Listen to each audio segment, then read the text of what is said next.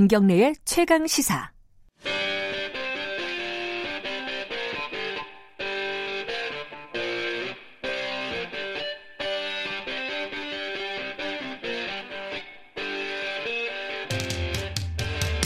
핫한 경제산 그 정수리에 침을 꽂는 경제 직설 시간입니다. 지난주에요. 통계청에서 어, 가계 동향 조사라는 걸 발표를 했습니다. 2018년 4분기 소득 부분 가계 동향 조사인데 정확하게 말씀을 드리면은 이걸 보니까 소득의 양극화가 굉장히 심해졌다. 특히 소득 하위 가구 소득이 꽤 많이 줄었습니다. 사상 최악이라는 기사도 많이 나왔고요. 이 원인에 대한 진단은 또 제각각인 것 같습니다. 좀 자세히 좀 살펴봐야겠습니다. 경제 알아야 바꾼다의 저자 주진영 씨 나와 계십니다. 안녕하세요. 네, 안녕하세요. 일단 제가 앞에서 말씀드렸잖아요. 그 소득 양극화가 심해졌다. 네. 어, 사상 최악이라는 기사도 많이 나왔다. 네. 이랬는데 어, 먼저 총평을 좀 해주신다면 어떻습니까? 저번 4분기만이 아니라 네. 이제 1분기, 그러니까 1년 전에 비해서 비교를 하는 그 숫자가 지금 거의 그 일관되게 나타나고 있죠. 그러니까 예. 고소득층의 소득은 어, 훨씬 빨리 예, 증가를 하고 거기에 네. 비해서 저소득층의 소득은 덜 증가하거나 아니면 심지어는 이제 하락하는 경우까지 네. 이제 드러나서 이게 정부가 나름 뭐 소득주도 성장이니 뭐 일자리 만드니 이런 얘기를 하는데도 어, 이렇게 결과가 나쁘게 나오니까 많은 사람들이 이제 걱정도 하고 또 한편으로 이제 정치적으로 논란거리가 되는 것 같은데 사실 그 가계 동향 조사 이렇게 분기별로 소득 네. 분배 네. 통계를 내서 그것을 전년기로 비교하고 하는 짓은 원래 이렇게 다른 나라에서는 하는 게 아니거든요. 근데 이제 우리나라는 그래요. 하다 보니까 이상하게 이게 이제 정치적으로 부각이 돼가지고 모든 사람들이 들여다보는 이슈가 돼버렸죠. 이제 일자리 통계 갖고 매달 얘기하듯이 예, 분기마다 한 번씩 소득 분배 숫자를 갖고 막 이러고 저러고 막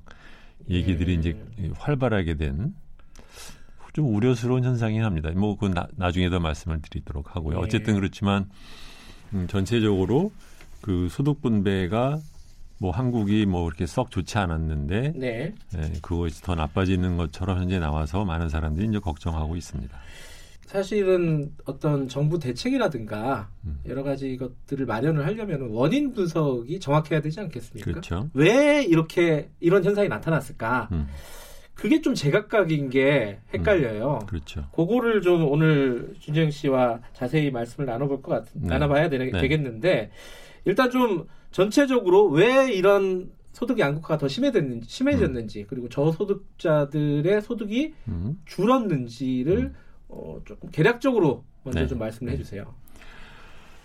어, 이런 현상은 이제 소득 분배는 일자리 통계보다도 훨씬 더 그 다양한 그 영향이 미치는 거라서 이렇게 무슨 통계 나오자마자 금방 분석이 탁탁 나오고 뭐 그럴 수 있는 게 아니에요. 네. 그런 때문에 이제 저도 지금 말씀을 드리는 게 이제 잠정적인 추론 또는 추측을 여러분들한테 말씀을 드린다라는 네. 전제하에서 얘기를 해보면 제 생각으로는 이제 첫 번째로는 그 샘플링 변화, 그러니까는 그 조사의 대상되는 그 구성이 2017년에서 어 18년으로 넘어오면서 이제 바뀌었거든요. 네. 현 상황을 좀 더 반영을 하기 위해서. 근데 이제 우리는 그것을 전년 대비 2017년 대비로 이제 비교하는 숫자를 자꾸 보다 보니까 거기에 따른 착시 효과가 이제 분명히 있을 거로 보인다. 애초에 원래 이제 그 소득을 조사했던 대상하고 그러니까 2017년이요. 네. 18년에 조사했던 대상이 많이 달라졌나요?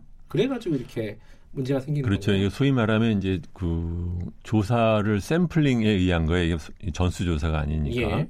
샘플링을 할 때는 그런 모집단의 분포를 이제 추정을 하죠. 네. 5년에 한 번씩 하는 그 센서스에 의해서 전체적인 구성을 이제 잡아놓고 네. 거기에 의해서 샘플링을 갖다 이제 해오는 거거든요. 근데 네. 2017년까지는 2010년에 했던 센서스에 의한 구성을 갖고 예. 시행을 하다가 2015년에 센서스를 한번 해서 그것에 의해서 나오는 분포 중에서 샘플링을 해서 발표를 하기 시작한 게 2018년 거예요. 네. 근데 그 사이에 이제 노인 가구도 많아지고 1인 가구도 많아진 것들을 5년에 걸쳐서 반영된 것에 그 모수 집단이 바뀐 것을 반영해서 한 것이기 때문에 그러니까 2017년에 발표된 것 숫자 대비 2018년에 해당되는 숫자가 그 정확하게 딱 맞아 떨어지지는 않는 음. 것이죠. 근데 그것이 어느 정도 영향을 준 것인지는 알 수는 없어요. 이번 통계에 대해서는 그럼 굉장히 좀 면밀하게 다시 한번 좀 볼 필요가 있겠다. 그렇습니다. 이게 적어도 나타나는 숫자만으로 보면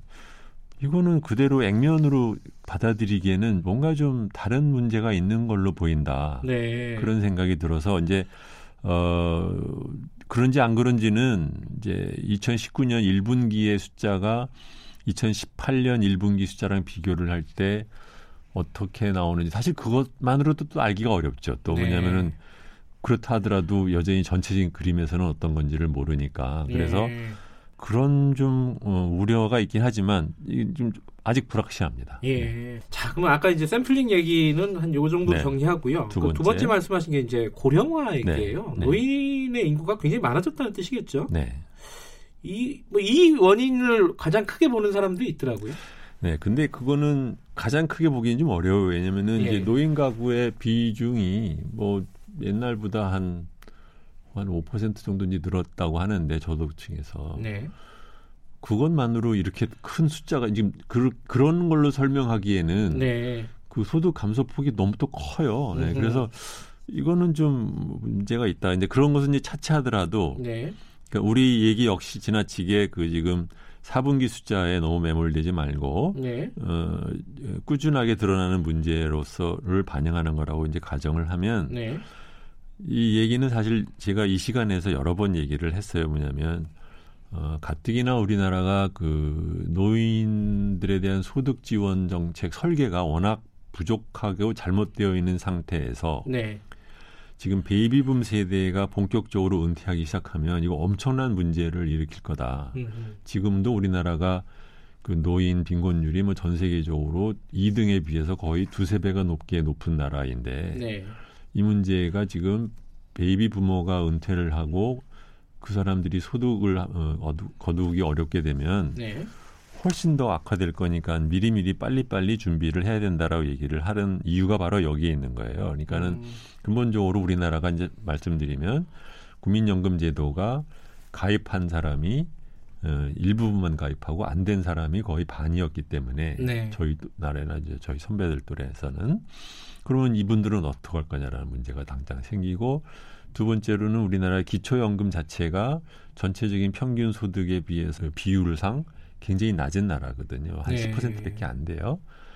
그러니까 이 문제도 사실은 이제 큰 문제를 갖고 있는 것이고 세 번째로는 우리가 갖고 있는 노인에 대한 저소득층 그 소득 부조가 그 소위 말하는 부양자 있느냐 없느냐의 기준으로 하고 안 하는 그 나쁜 그 악습인데 일종의 네. 그거를 빨리 지금 그 탈피를 못하는 바람에 또 생기는 문제 이런 것들이 이렇게 합쳐서 그 노인 가구의 비중이 늘어나면서 그에 따른 소득 분배 전체적인 그 악화라는 것은 거의 불가피할 거다 음흠. 그런 생각이 듭니다. 자, 고령화 문제까지 짚어봤고요. 이제 여기서부터 이제 복지제도 문제부터 네. 이 사실은 다른 데서는 많이 얘기가 안 나오는 부분이에요. 이 부분을 음. 사실 정부에서는 어 복지제도를 많이 늘려가지고 오히려 지금 계속 벌어지고 있는 양극화를 상당 부분 상쇄했다. 그렇죠. 지금 그렇게 설명하고 있거든요. 네. 근데 지금 주진영 씨 말씀은 지금 그래도 여전히 부족하고 문제가 있다라는 말씀이신데 그렇죠. 어떤 부분이 좀 설명이 필요할 것 같아요? 그러니까 바람의 세기에 비해서 네. 네, 돛대가 약한 거예요. 그러니까 그 거절, 그러니까 엔진이 그 역류하기에는 힘들다는 거죠. 그러니까 예. 현재 복지제도가 그 이러한 그 전반적인 장기적인 소득 분배 악화에 흐름을 막아내기에는 부족하다는 것이 이제 드러난다고 봐요. 뭐냐면 네. 정부가 이제 말로는 뭐 소득주도 성장 얘기를 하면서 양극화를 막기 위해서 정부가 민간한테 주는 돈 그걸 이제 공적으로 이전 소득이라고 합니다. 네. 이전 소득에는 이제 공적 연금도 들어가 있고 기초 연금도 들어가 있고 사회 수혜금도 들어가고 뭐 세금 환급금 이런 거다 네. 포함해서 네. 정부가 어쨌든 그 특별한 활동을 하지 않아도 주는 돈이 작년 대비 거의 한 30%가 늘어났어요. 음. 근데 그 늘어났다 하더라도 부족하다는 거죠. 그러니까 제일 많이 필요한 곳이 이제 소득으로 치면은 어, 하위에 해당되는 1분이랑 1분기. 2분인데 예. 이분들은 지금 월 평균 가구 평균 한 44만 원, 43만 원 정도를 받았단 말이에요. 이것도 네. 좀 이상한 거죠. 뭐냐면 소득 1분이랑 다섯 분위로 나눠서 1분이면 20%인데 예. 20%에 대해서 주는 평균이 44만 원이고 그 다음에 해당되는 20과 40 사이에 주는 돈이 또 44만 원이면 똑같다는 거잖아요. 음, 정말 비슷하네요. 네. 음. 그러니까 좀 이상한 거죠. 아, 설계 자체가 조금 문제가 있다. 그렇죠. 라고 볼 네, 수도 있겠네요, 네. 당장. 예. 그렇게 볼 수밖에 없는 예. 그 증거라고 보고요. 예. 음, 그래서 이제 기초연금은 주로 이제 1분위에 많이 가고 예. 아동수당은 아이가 많은 그 다섯 개로 나눴을 때 3, 4분위 중산층한테 예. 많이 가고 그다음에 이제 공적 연금은 소득이 많은 5분위 쪽에 많이 도움이 돼요. 음흠. 이제 그래서 현재 기초연금을 인상을 해서 1분위한테는 전체 소득 한 120만 원 중에서 한 16만 원 정도가 이제 기초연금으로 나가는데 네. 이 돈이 제가 보기에는 이제 턱없이 부족하다는 거죠. 그러면요. 우리 정부가 지금 사실은 최근 들어서 이 아까 말씀하신 그 이전 소득 같은 네. 요 기초연금 이런 부분들이 상승하고 있는 건 사실이잖아요. 네. 근데 그 속도가 너무 늦은 거죠. 아, 그것도 빠르다고 생각하는 사람들이 있는데 음. 아니군요. 그 준희양 씨가 생각하시기에는 네, 네. 지금 말씀하신 부분들에 그 얘기가 안 들어가 있습니다. 그 최저임금 얘기가 안 들어가 네. 있습니다. 지금 언론들 중에 상당수는 네. 그러니까 최저임금이 급격하게 상승하면서 오히려 음. 음. 일자리를 상실하거나 음. 아니면 자영업자들이 힘들어지면서 네. 어, 이 소득 분배율이 어, 분배의 음. 양극화가 더 심해졌다. 네. 저소득층의 소득이 더 줄었다. 이렇게 분석하는 쪽이 많더라고요. 네. 그 부분에 대해서는 동의하지 않으시는 건가요? 네, 저는 그거는 어, 어느 정도는 분명히 여러 가지 요인 중에 하나일 수는 있지만 네. 그것이 주 요인이거나 아니면 그것 때문에 그렇다고 생각하기는 어렵다고 봐요. 왜냐하면 네. 어, 물론 이제 어느 정도 요인이 될 거라고 이제 생각하게 되는 이유는 근로자 가구들의 소득은 올랐거든요. 네. 그러니까 근데 만약에 저소득층 중에서 근로자 가구 수의 가구의 소득은 오르고 비근로자 가구의 소득이 내려가서 전체적으로 어, 저소득층의 소득이 내려갔다고 하는 부분이 있기 때문에 네. 근데 그 근로자의 숫자가 어, 줄고 예를 들어 최저임금이 올라서 그것 때문에 만약에 고용에 큰 영향이 있어서 네. 그래서 근로자 가구의 소득은 늘었지만 그것 때문에 예, 근로자의 숫자가 많이 줄어서 그렇다고 하면은 모르겠는데 네. 현재 고용 통계만을 보면 근본적으로 매년 한 30만 명씩 취업자가 늘다가 그게 뭐 10만이나 20만으로 줄었다는 거잖아요. 그 네. 그 얘기는 그 차에서 올라가던 증가세가 조금 바, 뀌었다는 것이지 예. 2,200만 명의 고용이 숫자가 대단하게 변화가 있는 건 아니거든요. 네, 그렇기 때문에 그것만으로 얘기를 하기에는 굉장히 어렵다. 네, 그런 생각은 합니다. 지금까지 이제 이번에 소득 분배 지표가 네. 안 좋아진 원인에 대해서 어, 쭉 한번 짚어봤습니다. 네. 계략적으로 물론 이게 어, 예를 들어 뭐 샘플링 문제 이런 것들은 좀 가설일 수도 네. 있고요. 한번 면밀히 따져봐야 된다. 네. 이런 차원인데 또는 이제 좀 더 시간을 두고 천천히 봐야 네. 된다. 예. 그러면 어, 떻게 해야 되는 건가? 음. 이 이제 소득의 불균형을 그래도 조금씩 해소를 해 가려면은 정부에서는 노인 일자리 확대라든가 이런 부분을 말한단 말이에요. 그렇죠. 양질의 일자리 네. 이런 얘기도 많이 하고요. 이런 대책에 대해서는 어떻게 생각을 하시나요? 그게 이제 대표적인 그 땜빵 대증요법으로 일하는 척하는 거에 해당되는 거예요. 뭐냐면 그 이 소득 분배 같은 그 크고 무거운 문제를 네. 이 조그마한 일자리 뭐 정책 몇 개 해서 뭐 노인 일자리 만들고 뭐 단기적인 일자리 만들어서 해결될 수 있는 게 아니거든요. 네. 그래서 그거는 일종의 저 면피성 정책이지 예, 그리고 되도록이면 하면 안 된다 음. 네, 그렇게 생각을 합니다. 주진영 씨가 생각하실 때 그럼 가장 큰 문제 이 소득 분배를 네, 좀 해소할 수 우리가 있는 그 얘기를 네. 안 했는데 이제 저는 이제 오늘 하는 얘기는 주로 그 정부가 분기별로 나오는 것으로만 얘기를 했고 네. 전체적인 큰 경제 구조에 대한 얘기는 안 했죠. 예. 이제 근본적인 우리나라의 소득 분배의 양극화를 어, 그 추동하는 가장 큰 힘은 크게 보면은 두 가지라고 봐요. 하나는 어, 부동산 재, 재산과 그 재산 소득에 대한 과세 문제가 하나 네. 있고 두 번째로는 어, 일반 이제 그 근로소득, 노동소득에서의 양극화 문제가 네. 있는데 한국이 소득 분배 전체 소득 분배만 치면 어, 다른 나라도 나쁜 나라가 많아서 네. 아주 나쁜 나라라고 말하기는 어려워요. 예. 네. 그렇지만 그것이 뭐 잘했다는 뜻은 아니고 그렇지만 그 임금 소득에 있어서의 그 불평등도는 가장 높은 나라에 해당돼요. 네. 이 얘기 역시 이제 이 시간에 여러 번 제가 말씀을 드렸었죠. OECD 얘기도 하면서 그래서 그 노동소득, 임금 소득의 분배율 그 비율로 쳤을 때 가장 높은 나라 우리나라가 돼 있다라는 것. 그러면 이제 그 이유는 무엇일까라고 생각해 보면 이제 노동 시장이 이제 분절돼 있고 어 현재 이 상위 10% 20%의 그 노동자들이 전체적인 노동 소득에서 가져가는 비중이 큰 문제. 음.